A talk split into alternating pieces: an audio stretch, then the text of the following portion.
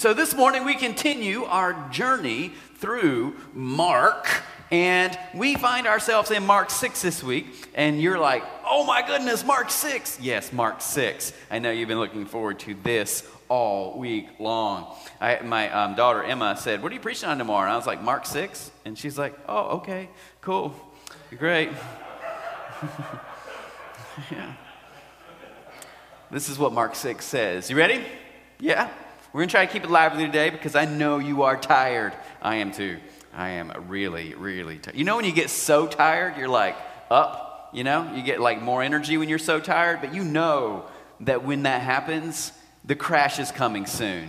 So, yes, the crash is coming soon. Jesus left there and went to his hometown, accompanied by his disciples. When the Sabbath came, he began to teach in the synagogue, and many who heard him were amazed. Where did this man get these things? They asked. What's the wisdom that has been given? What are these remarkable miracles he is performing? Isn't this the carpenter? Isn't this Mary's son, the brother of James, Joseph, Judas, and Simon? Aren't his sisters here with us? And they took offense at him. Oh, that changed quickly, didn't it? Jesus said to them, Only in your own hometowns, among their own relatives, in their own homes, are prophets without honor. He could not do any miracles there except lay his hands on a few sick people and heal them. He was amazed at their lack of faith. Okay, today has three parts. Mark 6 has three parts. Actually, has one more than that, but we're only doing three parts. And so I want you to keep these parts, right? So this is part one. I want you to put it over here in your mind, part one. All right, you got it? You ready? This is part two. Then Jesus went around teaching from village to village, calling the twelve to him. He began to send them out two by two and gave them authority over evil spirits. There, these were his instructions Take nothing for the journey except a staff no bread, no bag, no money in your belts. Wear sandals, but not an extra shirt. Whenever you enter a house, stay there until you leave that town. And if any place will not welcome you or listen to you, shake the dust off your feet when you leave as a testimony against them. They went out and preached to the people that the people should repent. They drove out many demons and anointed many sick people with oil and healed them. This is part two. Part one, we had. Part two is ascending. And this is part three. King Herod heard about this, for Jesus' name had become well known. Some were saying John the Baptist has been raised from the dead, and this is the miraculous powers are at work. Others said he is Elijah, and still others claim he is a prophet, like none of the prophets of long ago. But when Herod heard this, he said, John, whom I have beheaded, has been raised from the dead. And then we have a flashback, an origin story right here. You know, imagine it as a movie. Herod in his mind thinking, we're thinking back. For Herod himself had given orders to have John arrested, and he had bound him and put him in prison. He did this because of Herodias, his brother Philip's wife, whom he had married. For John had been saying to Herod, It is not lawful for you to have your brother's wife. So Herodias nursed a grudge against John and wanted to kill him. I'm reading really fast because this doesn't matter. I'm getting to the part that matters. But she was not able to because Herod feared John and protected him, knowing him to be a righteous and holy man. When Herod heard John, he was greatly puzzled, yet he liked to listen to him. Okay, now this is what's important. Finally, the opportune time came. On his birthday, Herod gave a banquet for his high officials and military commanders and the leading men of Galilee. Like this was a power party, right? Power party. When the daughter of Herodias came in and danced, she pleased Herod and his dinner guests. The king said to the girl, Ask me for anything you want, and I'll give it to you. And he promised her with an oath, Whatever you ask me, I will give to you, up to half my kingdom. She went out and said to her mother, Shout, What shall I ask for? The head of John the Baptist, she answered. At once the girl hurried into the king with the request, I want you to give me the, right now the head of John the Baptist on a platter. The king was greatly distressed, but because of his oaths and his dinner guests, he did not want to refuse her. So he immediately sent an executioner with orders to bring John's head. The man went out, beheaded him, John, in the prison, and brought back his head on a platter. Wow, it's like Game of Thrones. He presented it to the girl, and she gave it to the mother. On hearing this, John's disciples came in and took his body and laid it in a tomb. This is the word of God for us and all people of God. That is a lot this morning, and I apologize for that. I'm really not sorry. Sorry, not sorry. But it is a, a lot. So we have three parts. We have the first part where Jesus is not welcomed in his hometown. People are like, oh my goodness, you are amazing, but you're not welcome here. The second part is when Jesus sends his disciples out and says, basically, hey, y'all go out into the villages two by two. two by two go out and preach the gospel. Part three is this weird situation with John the Baptist beheaded by Herod. Like, what is going on? These three are together, they all fit together. But you might ask, how do they fit together? This is like a sandwich of sorts. This is like an Oreo. And the, the, on um, part one, is an obstacle that you're going to face. And part three is an obstacle you're going to face. And part two is how you engage the world around you. So, in part one, here, Jesus is preaching and proclaiming the gospel, doing these miraculous things, teaching with authority, healing people, and everyone is amazed. But in his hometown, people are familiar with Jesus. They saw him as a kid. They saw him when he was small. They knew his dad. They knew his mom. They know his brothers and sisters. And maybe like things aren't in their family life exactly like maybe they need to be or, or, or people expect them to be. And here Jesus is, and they're like, how could this be? We knew this guy. It's like this familiarity. It's familiarity sometimes blocks us from being able to hear what God is doing through someone else, right? But there is more to this story. Like they are worried. His hometown is worried. And they say, Who is this? And they took offense at Jesus. I believe they took offense at Jesus because they knew this work. And they figured and they thought and they worried and they were afraid that the work of Jesus out in the world, this, this movement of flourishing for everyone, was going to blow back on them. They were, there, there was going to be consequences for them in their life because this is where Jesus is from. We are his people. And if he goes out there and makes waves and does this work, like they're going to come searching for his family, they're going to come searching for us. Jesus, you need to stop this madness because we're afraid that this is going to have consequences for us. This is about, in some sense, about control. What is the opposite of control? This is a question I was asking myself this week. And I don't know. Like I was like, what is the opposite of control? It can be different in different situations, right? There's no maybe no direct opposite, but maybe there is, and I'm just not thinking of it. But but they wanted to control Jesus. To dictate to him what he could and could not do. One of the obstacles that we face in life is wanting to control the work of God. Wanting to control the way that flourishing happens, right? I mean, have you ever heard the statement, well, I, have heard this a couple times. When you're doing something or proclaiming something or standing for justice or standing in some situation or some social change, and then somebody comes up to you and they says, well, you know, I don't, I don't really disagree with your message. I just disagree in the way that you're doing it. Oh, bologna sandwiches. Just be honest. You don't agree with the message. That's the problem. And that's and so you feel like you're going to lose something in this exchange and you don't want that to happen. So you blame the process rather than the outcome. Because if you were to really say, I don't want this outcome, everybody's going to be like, well, you're not a very good person if you don't want their flourishing. And so we say, well, we don't like how you did it. We don't like that you marched in the streets. We don't like that you got mad. We don't like that you infringed upon our situation. Well, we, we want your freedom too, but we just don't want you to do it that way. So just slow down and you'll get it progressively and it, it, things will change over time. Wanting to control the scenario. The second situation, so that's Act 1. The second is this classic sort of text of the sending out of the disciples. And Jesus basically says to his disciples, I want y'all to become a sojourner. I want you to take on the role of one who has nothing and must depend upon the hospitality of other people. All right? I want you to hold on to that one. Let's go to part three. Over to part three. Now, what does the beheading of John the Baptist have to do with this whole story, with this whole thing that's going on here? I believe here that the scene is very important. Where was King Herod at? Where was King Herod? He was at a dinner party. And who was there?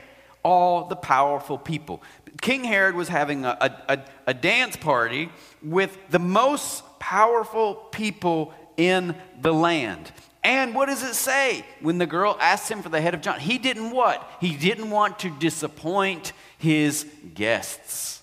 And so he took the life of another person who was bringing goodness to the world because he didn't want to disappoint his dinner guests. That's ridiculous, isn't it? But this, it shows, is the two scenarios, the two cookie crisp outsides of the cookie are one about society wanting to control the movement, and the other, how powerful people arbitrarily, arbitrarily make decisions removed from the scenario of real life that have damaging and death filled consequences for the world. King Herod was not a nice guy. He was not a wonderful person. He was an awful, ugly leader. His leaders around him were probably most likely awful, ugly leaders who did not make decisions based on the welfare of the people, but put their own interests above everyone else. And so here at this dinner party, they are making a decision arbitrarily disconnected from a reality of people's lives about people's lives. These are the two forces you are going to face in the world. One, your friends and family and networks are going to disagree with the, what you are doing in this work and are going to try, try to control you in whatever way they can. The, the other part is socially, the people in power are going to oftentimes make decisions that hurt your life. And in the middle, we, we come to the call. What is the call? The call is go out into the world and proclaim this message of grace and peace to everyone. Take nothing with you. Depend, I love this, depend upon the hospitality of those who will accept you. And when you do that, when you accept and rely upon the hospitality of the people around you, you will understand what it means to be a sojourner you will understand what it means to have to depend upon the hospitality of other people. And what will you do? You will probably, in turn, be a hospitable person because you have had to depend upon it. Now, lots of times we see this message, we see this scripture, and we will immediately and we preach about, hey, you need to go out into God is sending you out into the world in the midst of these two in bookends, these two pieces of bread sandwich, and you're in the middle. You're the bologna in the middle. So go out and proclaim this message. I want to I want to turn this a little bit. Can we turn it a little bit? Turn it a little bit to something maybe a little more because that's overwhelming, right? That, that can be overwhelming. God's sending me out with just sandals and a shirt. I don't even own a pair of sandals. Like I'm gonna have to go get a pair of sandals and like what am I gonna wear and like oh, where, where am I going to go? This is, this is weird, right? And, and we can get lost in those details. So I want, I, want to, I want to turn it. Maybe that's not for everybody to go out and do this proclaiming work in the world and to cast out evil spirits and to heal people. Maybe that's, maybe that's, not, your, um, maybe that's not your jam right now. But you can be people who are hospitable, right? You can, what, what does it look like?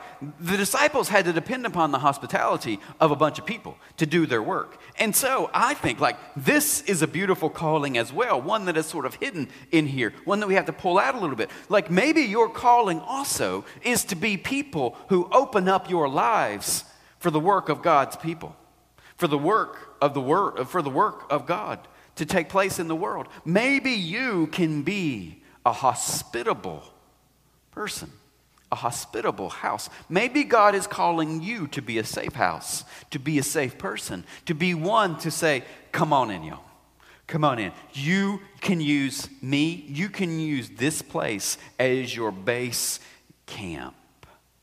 I think there's so much to this.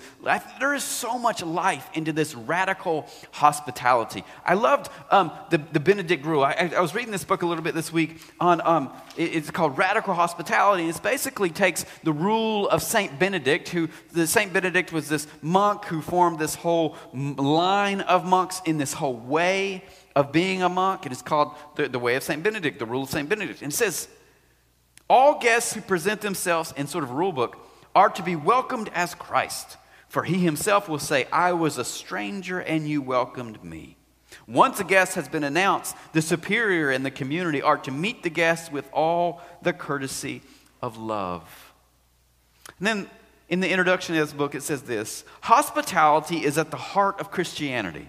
No one has ever been more radically welcoming than Jesus, who was always accused of associating with the wrong kind of people, people we wouldn't want in our living rooms or next to us worshiping. The phrase radical hospitality refers to the activities and desires that inspire individuals and communities to welcome those who are unlike themselves.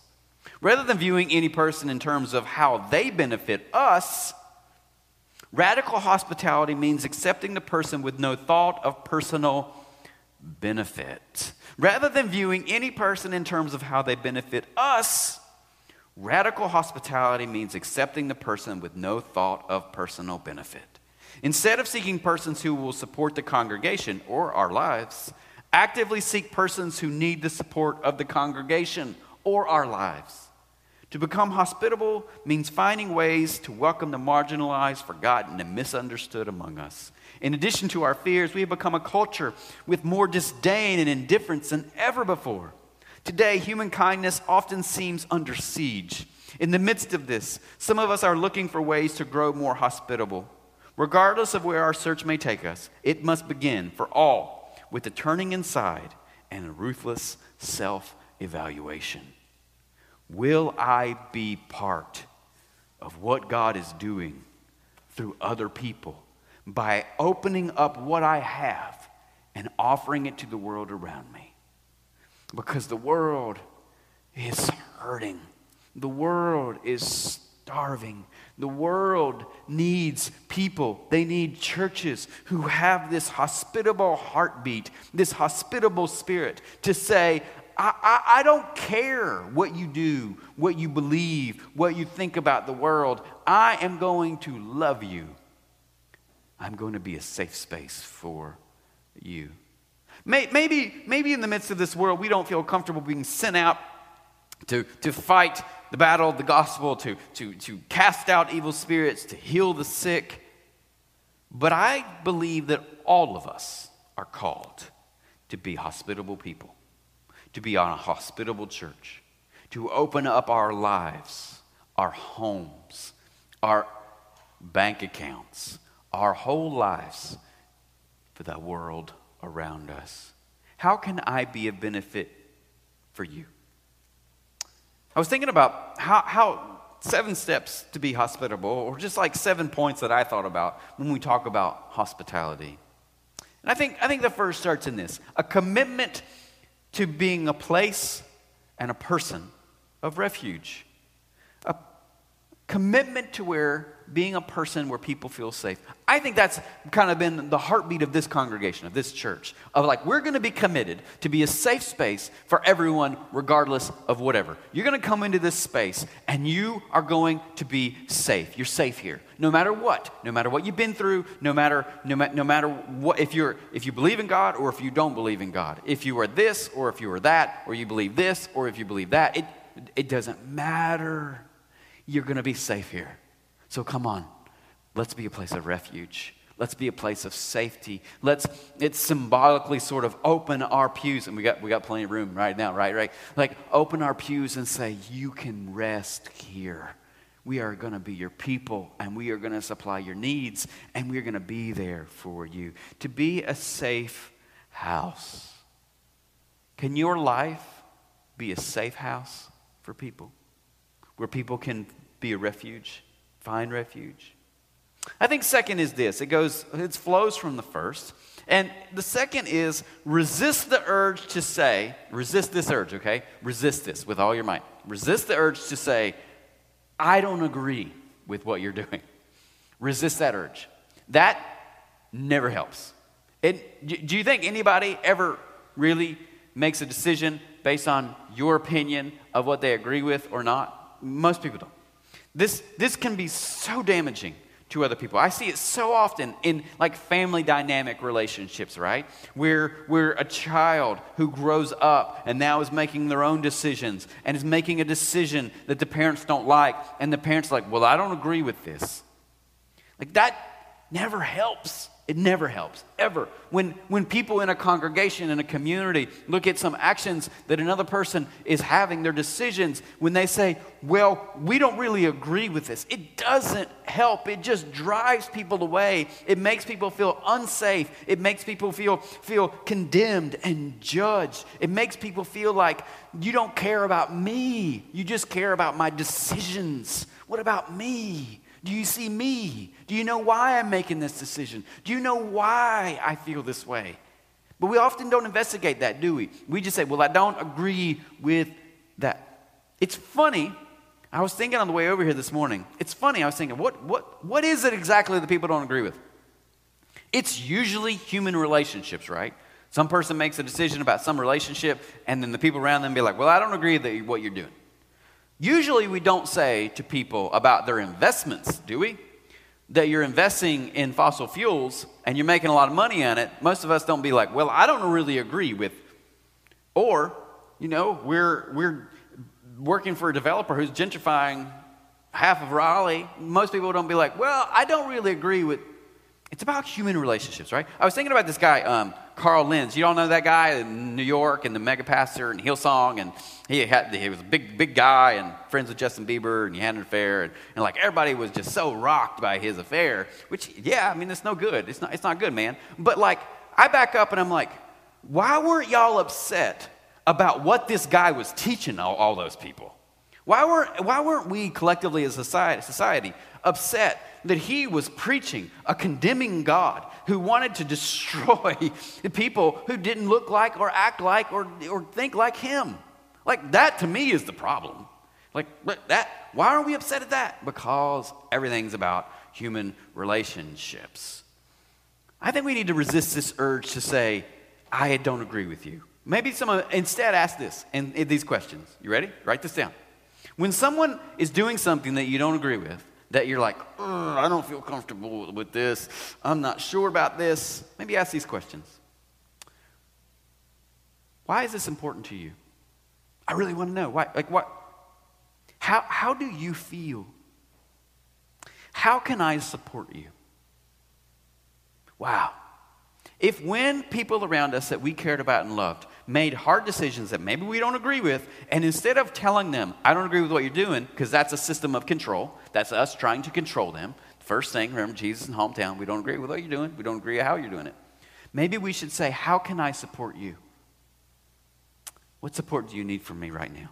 And even maybe we are really struggling with that and we really have a hard time with it. And we got to grind our teeth and be like, this is going to be really hard. But I love this person and I'm going to support them. That's hospitality. That we give up control and we embrace support. Third, that we be committed to listening deeply listening deeply to people that we open up our lives for. Come on in. Listen deeply to them. Maybe people that we disagree with. What can I learn about the world from you, from this person who's different? What's more important? What's most important to you? What if we ask people that question? What's most important to you? H- how can that be important to me?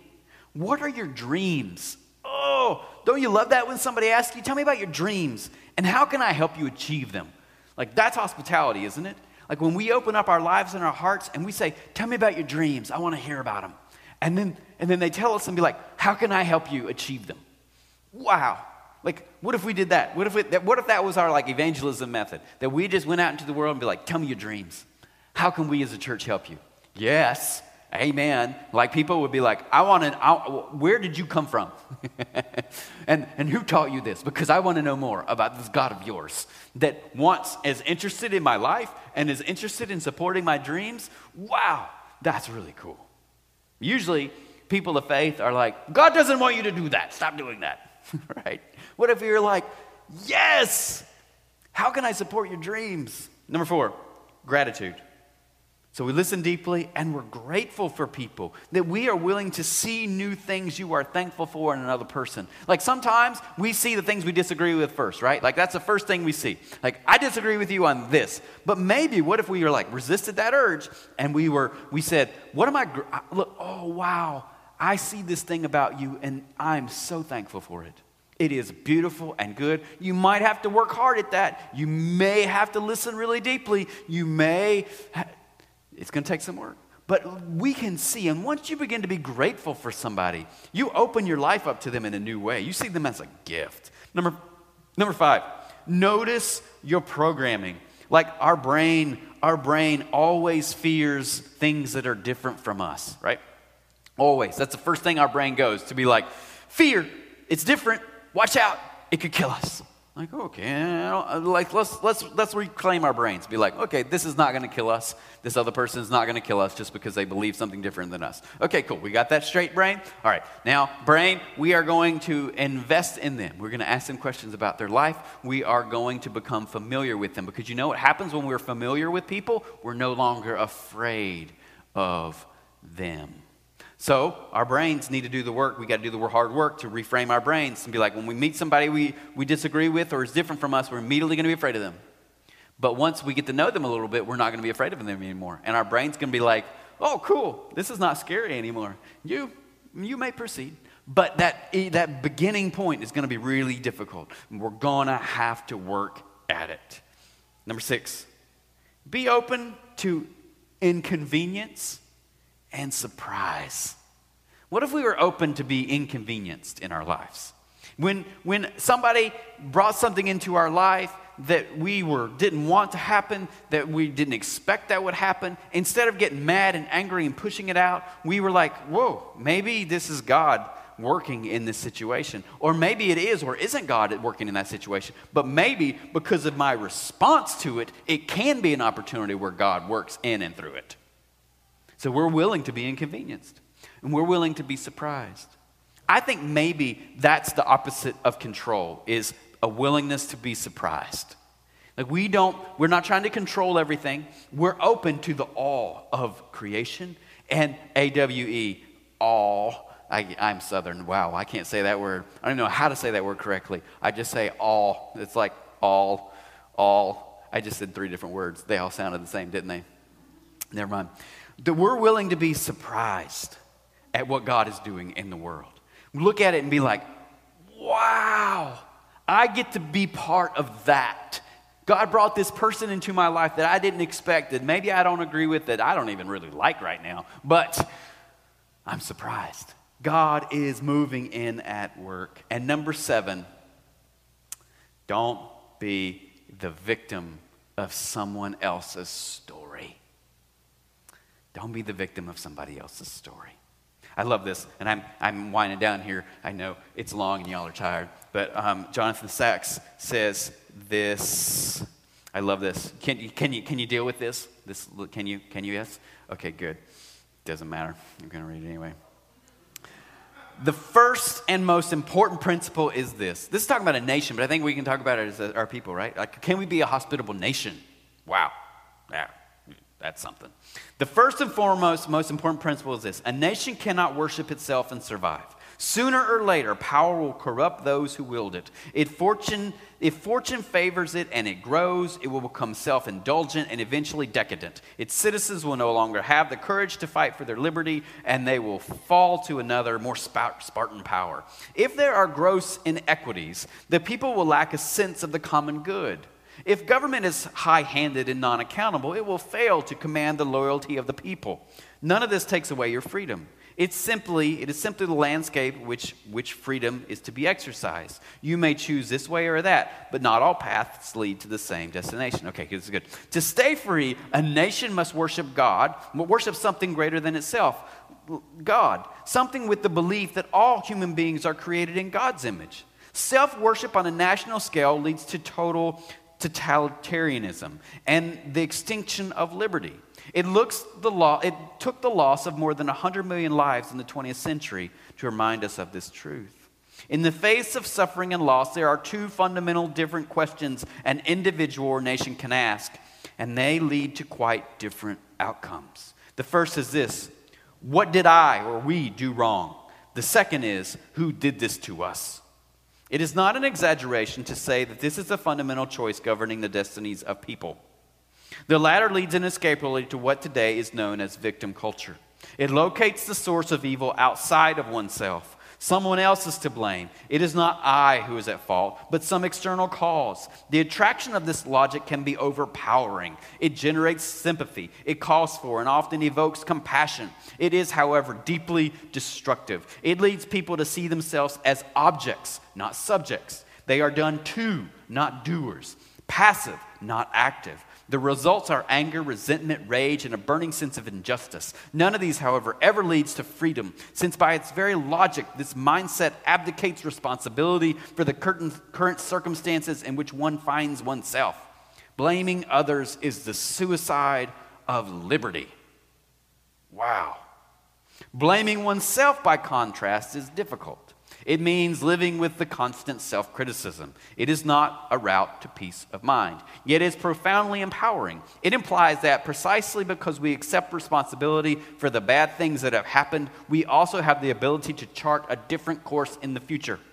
Within the terms set by covenant, the outcome depends on us. That is a logical geography of hope, and it rests on the choice Moses made in, in, in this bigger one of the most profound contributions Torah made to civilizations was this that the destiny of nations lies not in the externalities of wealth or power, fate or circumstance, but in moral responsibility. The responsibility for creating and sustaining a society that honors the image of God within each of its citizens, rich and poor, powerful and powerless alike. A nation that sees itself as responsible for the evils that befalls it is also a nation that has an inextinguishable power of recovery and return. Wow. I love that. I hope you got, I hope, hope that made some sense to you uh, because I believe that is sort of this place. Like, like we can be the first people who looked at Jesus and said, like, what are you doing here? And we try to control it and we see it and we take on the victim's role. Like, you're going to bring something bad to us. Or we can be like King Herod who make decisions root, completely derooted out of the lives of people. We make them in power. We make them in order to press, impress people, and, we, and people suffer. But the real place of the church and the real place of the people of God is in that middle hospitable place, the place of being a sojourner, the place of going out and bringing flourishing, but also opening our homes and our lives to be safe places for the work of flourishing in the world. That's what we are called to do. And in that place, to open up our hearts, that our hearts are hospitable, that we look deep within inside ourselves and say, Where is there anger within me? Where am I blaming other people? Where? What is my fault here? How can I change? How can I be a safe place? How can I listen to others? How can I empower people's dreams? How can I be surprised? How can I live a life open to inconvenience? How can I practice radical hospitality for the world that is in desperate need of safety and hope and rest? I believe it's in that middle space, y'all. And whether we are sent out to battle the, the, the, the, injustices of the world or whether we are simply called to open up our lives to be safety for those that are, that's the work of flourishing. Radical hospitality leads to love, and love leads to life. Always. Today, what's God calling you to do? How can you open up your lives and your hearts to be more hospitable to the world around you? How can you be a safe place? How can you listen to others more? How can you push off control and be open to surprise? How can you resist the urge to say, I don't agree with that? Resist that urge, friends. And maybe say instead, How can I support you? What are your dreams? And how can I help you meet them? Let's be hospitable. Let's be a hospitable, safe church, and let's be a hospitable, safe people for the hurting and desperate world around us. That, I believe, is what Jesus is sending us out into the world to do. Let's answer that call, friends. The world needs us to be that people. Let's pray together as we prepare our hearts for communion. Lord God of heaven and earth, we give you thanks and praise for this day and for your grace. Thank you for this word of hope and life that you bring to us from ancient texts, Jesus. Help us, we pray, be a more hospitable people. Help us, we pray, to be a people who bring life and hope to the world. Help us to be people who resist the fears that our culture is giving us, who look deeply into our own hearts, who refuse to blame others, but are people who welcome others instead of blaming others. Who believe that all people are created in the image of God and that you are working to empower the flourishing of every person. Help us to do that too, Lord. Help us to partner in your work of hope and redemption and life. God, we give you thanks today. Use us, we pray. Open our lives so that we may be safe spaces for the world. In the name of Jesus, we pray. Amen.